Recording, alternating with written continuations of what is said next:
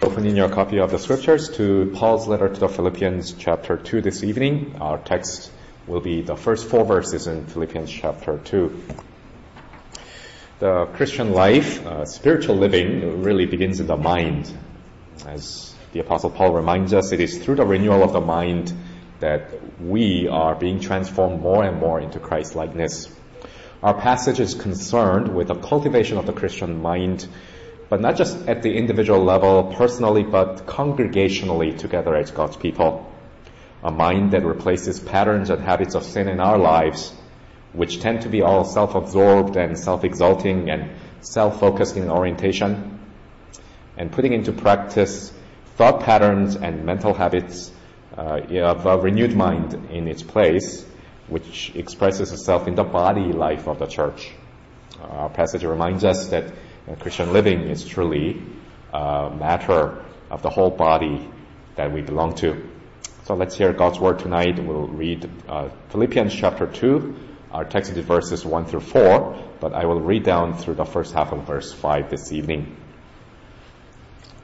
So if there is any encouragement in Christ, any comfort from love, any participation in the Spirit, any affection and sympathy, Complete my joy by being of the same mind, having the same love, being in full accord and of one mind. Do nothing from selfish ambition or conceit, but in humility count others more significant than yourselves. Let each of you not only look not only to his own interests, but also to the interests of others. Have this mind among you, among yourselves, which is yours in Christ Jesus. That's far this reading in God's Word. Let's once again look to our God and seek His help and blessing. Let's pray together. Father in heaven, we come as uh, eager servants looking to the hand of the masters, asking you to drop down upon us from heaven the refreshing dews and the morsels of the heavenly manna by which we grow and by which we are sustained and nourished. We pray that Christ would be formed within us. I pray that you would continually renew our mind and transform us into the image of glory, uh, even the likeness of your Son. Do this, we pray, in our midst because we belong to you and accomplish your purposes. We ask these things in Christ's name. Amen.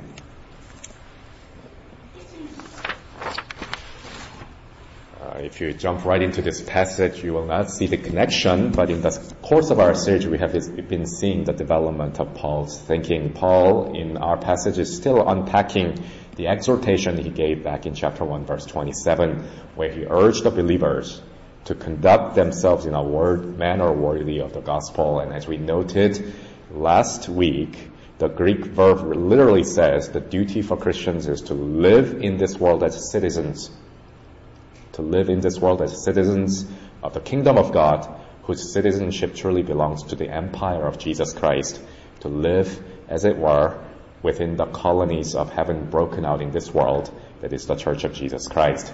And Paul highlights in the context of that exhortation one key element as the key to effective kingdom living. And in our passage, that key is expressed in terms of, in terms of spiritual unity. Even back in verse 27, of chapter 1, Paul said, as citizens of heaven, standing firm in one spirit, with one mind, striving side by side, or standing shoulder to shoulder for the faith of the gospel. And he is continuing to unpack that same exhortation given back in verse 27. Hardly anything commends the gospel to this world that is fractured and broken and bankrupt and divided and dehumanized on account of sin. Hardly anything commends the gospel more to this sinful world than the closeness and the authenticity and the spiritual mindedness of our fellowship as God's people with one another. People of God, believers living in unity and community, showing to this world what this world can never produce. And Paul carries that burden into our passage uh, today, which in the Greek is really one single long sentence. Verses 1 through 4 uh, are a tightly packed single sentence in the Greek. And I want to open up that text for us and try to catch something of the logic of this golden sentence by way of three uh, divisions or three uh, developments through the course of our text. First, I want you to see the presupposition that Paul gives in verse 1 that really assumes things that are already true.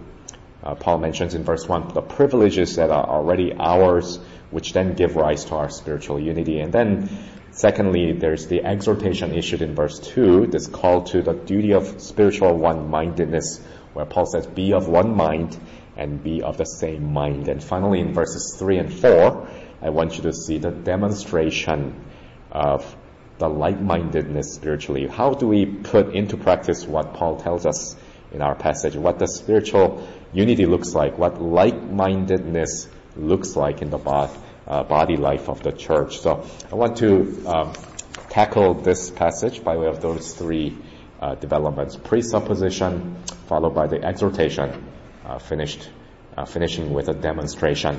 Well, first, then, look at what Paul uh, presupposes to be already true of every believer. Uh, verse 1 has a series of four ifs. If, uh, introducing not so much uh, something that is conditional, as though Paul is envisioning things that are hypothetical, but grammatically he's actually assuming the grounds for that which he will then go on to say. He's really saying with this construction, since these things are true, and what is Paul actually saying about believers? Uh, if you look carefully in verse 1, you'll see that the last if, the fourth if, stands out alone from the first three ifs. And if you look at them carefully, the first three ifs are tied to some benefits that flow out of the three persons of the Trinity that believers already possess. Paul is assuming, he's presupposing that since there is encouragement or consolation uh, that we have in union with Jesus Christ. And since there is the comfort that comes to us from being loved by God the Father, and since there is this fellowship or participation, partnership or communion that we have with the Holy Spirit, since these things are true, then he goes on to say, he gives uh, the exhortation given in verse 2. And if you think carefully about these statements, they really closely echo the Trinitarian benediction that we hear at the end of the service. The grace of the Lord Jesus Christ, the love of God the Father, and the fellowship, communion of the Holy Spirit. In other words, Paul is drawing attention to what great and immense privileges that every Christian believer possesses. And the greatest privilege and blessing you have tonight as the, as one who through faith in Christ uh, have come to know God, the greatest privilege and blessing that you currently possess and given to you is that you have come to have communion, fellowship with each person of the Godhead. If you were to ask John Owen, that would have been his answer. The greatest, uh, immense privileges of Christian believers is that we have come to have a distinct communion with each person of the Godhead. You live in unity and community, in union and communion with the Father, with the Son, with the Holy Spirit, that you are brought into an everlasting mutual exchange of loving delight with each person of the Trinity. And Jesus, as He pours out upon you His lavish grace upon grace, as the Father enfolds you in His great love and gives you blessings innumerable and immeasurable for your comfort and strength. And as you come to know more of the strength and joy of the Spirit who dwells in you, as Paul says, your life is hidden with Christ in God, you truly come to enjoy God. You truly come to know God distinctly, personally. Each person of the Trinity, uh, you are acquainted with the living God. And what astonishing privileges you have in the gospel. And since these things are true of you, since these things you already possess, then Paul will go on to issue a gospel exhortation. But this is uh, preceded by the fourth if. Uh, you look at the end of verse 1, and in these benefits that you come to possess from the Trinity, and if, Paul goes on to say, you have any sim- affection and sympathy, if, in other words, you receive divine affection and sympathy, if you are daily beneficiaries of divine compassion and bowels of mercies, if you are uh, discovering that God is so tender-hearted towards you and compassionate and sympathetic and full of affection towards you. In other words, if you come to enjoy God in your salvation. And that's the Christian spiritual presupposition that he begins this section with. Just realize how unfathomably privileged you are. You have encouragement, believers. Uh, you have comfort. You have fellowship. Uh, you are united to Jesus Christ. You are loved by the God the Father. You are indwelt. You are fellowship by the Holy Spirit.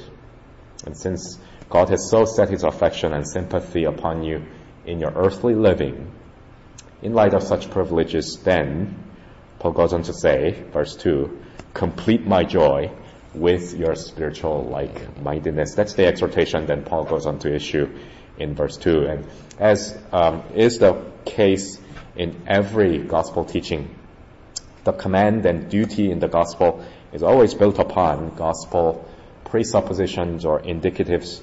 And here the call towards spiritual unity and one-mindedness is again grounded in the truth of who God is.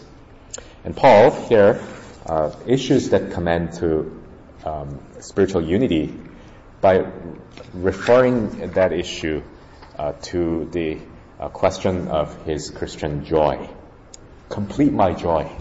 Make, as it were, my cup of joy overflowing and uh, running over and complete my joy, make my joy full. And if you um, have the Bible so uh, livingly dwelling in your hearts, that should ring a bell to you because Jesus himself says something similar in John chapter 15. Remember how he says to the disciples, if you abide in me and my words abide in you, you can ask me whatever you wish and it'll be done for you in terms of your fruitfulness. And as my Father loved you, so I have loved you and you can abide in my love. And if you keep my commandments, you'll abide in my love. And these things I have spoken to you, Jesus says, so that my joy may be in you and your joy may be full. And Paul is echoing the statements of Jesus as God's word livingly dwells in you, as you come to dwell in the love of the Lord Jesus Christ, as you go on bearing the spiritual fruit, one of the signs that will emerge is in the cultivation of this Christian mindset. And when I see it, then you will go on to fill my joy full. And Paul's actually giving a command. And the command is not so much make his joy full, but actually to be of the same mind and to be of one mind. Be like-minded, be of one mind, he says. And this spiritual like-mindedness is not something of a mere intellectual, mental quality. Because in the middle of verse 2, Paul says uh, what that means. I'll look at the middle section of verse 2 where Paul says, having the same love and being of one accord. If you have the same mind, it'll express itself in you possessing the same love and being of one accord. And the Greek word literally for one accord means one souled, having one soul in fellowship together. Just like in the Old Testament, Jonathan and David loved each other such that they were described as linked as one soul. It's that kind of oneness in heart, soul, will, purpose, passion, desire, and love within the body of Christ that will be the sign of having one mind. And put everything together thus far, what Paul is saying that since you believers have been swept up into the participation, uh, in, uh, into a participation in the unity and community uh, with the three persons of the Blessed Trinity through faith in Jesus Christ, since knowing this great God leads you to live together in one-mindedness, in one-souled fellowship, since you are the church and household of the living God, the bride and body of Christ, and the temple of the Spirit. Since these things are true, you exhibit one mind more and more in the expression of love and same heart and same soul. And this is something that the world cannot ever produce. Because what will produce this oneness uh, is the gospel. The unity of the faith and of the knowledge of the Son of God. It's truth that will bring unity. It's the gospel that will create spiritual mindedness. That spirit wrought unity within the family of God is always grounded in the solid truth of what God has done in Jesus Christ. And this is what Paul envisions being developed more and more in the church. And this is something Jesus himself prayed in John chapter 17, right before his death. Uh, John chapter 17, high priestly prayer, Jesus says, uh, Father, the glory you have given me, I have given to them. I revealed your glory to them so that they may be one, even as we are one. I in them, you in me, that they may become perfectly one, so that the world may know that you sent me and love them even as you loved me. Well, this kind of oneness, therefore, is something that uh, from all of eternity existed within the Godhead that is greatly and more and more worked in the lives of God's people to the degree that God's people come to know who God is. And Paul says, when I see that, my joy will be filled.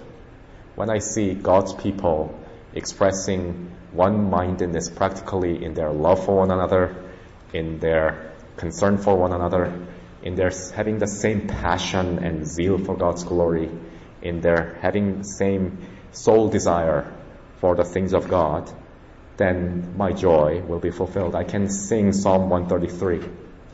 How pleasant it is when brothers dwell in unity, when the church with a whole membership having their hearts burning with the very same desire for Christ's glory, when all of their eyes are firmly fixed upon Christ and Christ alone, and when they have the same love, love for God and love for one another, when they live in blessed, glorious, God-centered unity in community with one another, uh, this is like the refreshing dews falling down from heaven. This is like the anointing oil falling upon us as though coming from another world. And Paul says, be of one mind, be of the same mind. Just as the Father and the Son are one, as you come to know Him, because you've been blessed in this triune God, you will come to exhibit the same mindedness that the gospel puts in you. So that's the command. Be of the one mind. And then thirdly, how then do we demonstrate this kind of unity? The unity of mind in our midst, in our day-to-day living. How do we put into practice? How do we work it out in our fellowship? This spiritual mindedness. In verses 3 and 4, Paul zeroes in one key element.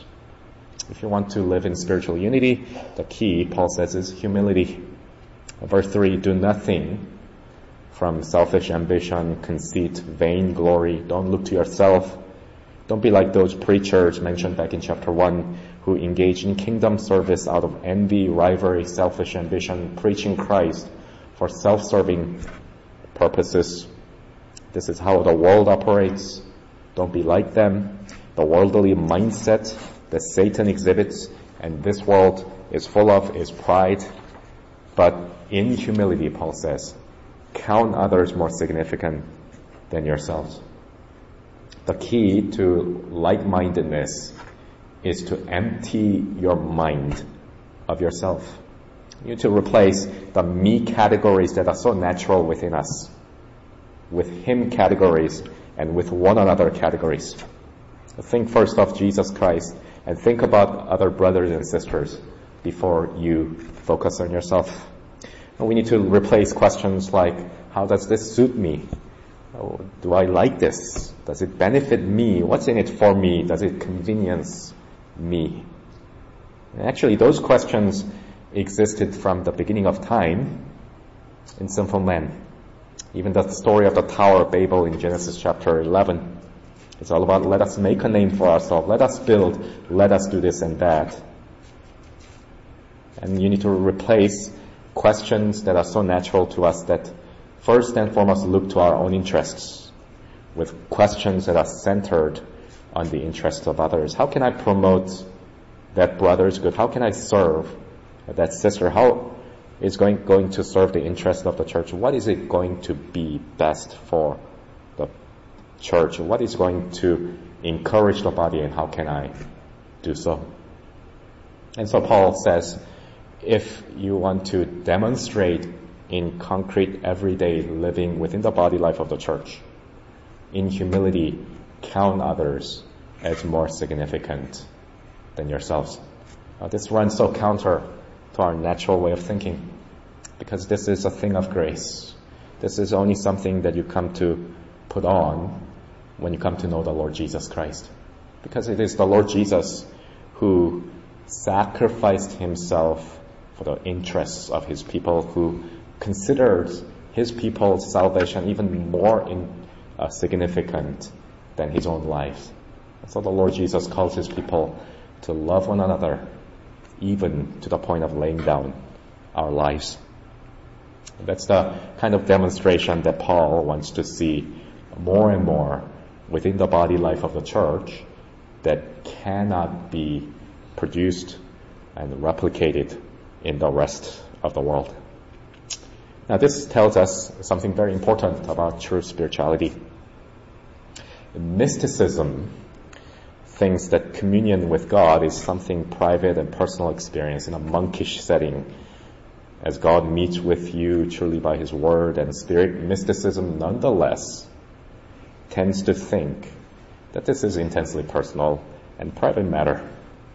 And if you are sitting here this uh, evening and the high point of spiritual joy for you is when you are left by yourself in your own personal devotional life, or if the decided preference for you spiritually is isolation rather than participation, then according to Paul's teaching, you have not yet attained to the model of New Testament spirituality. The New Testament spirituality is intensely corporate.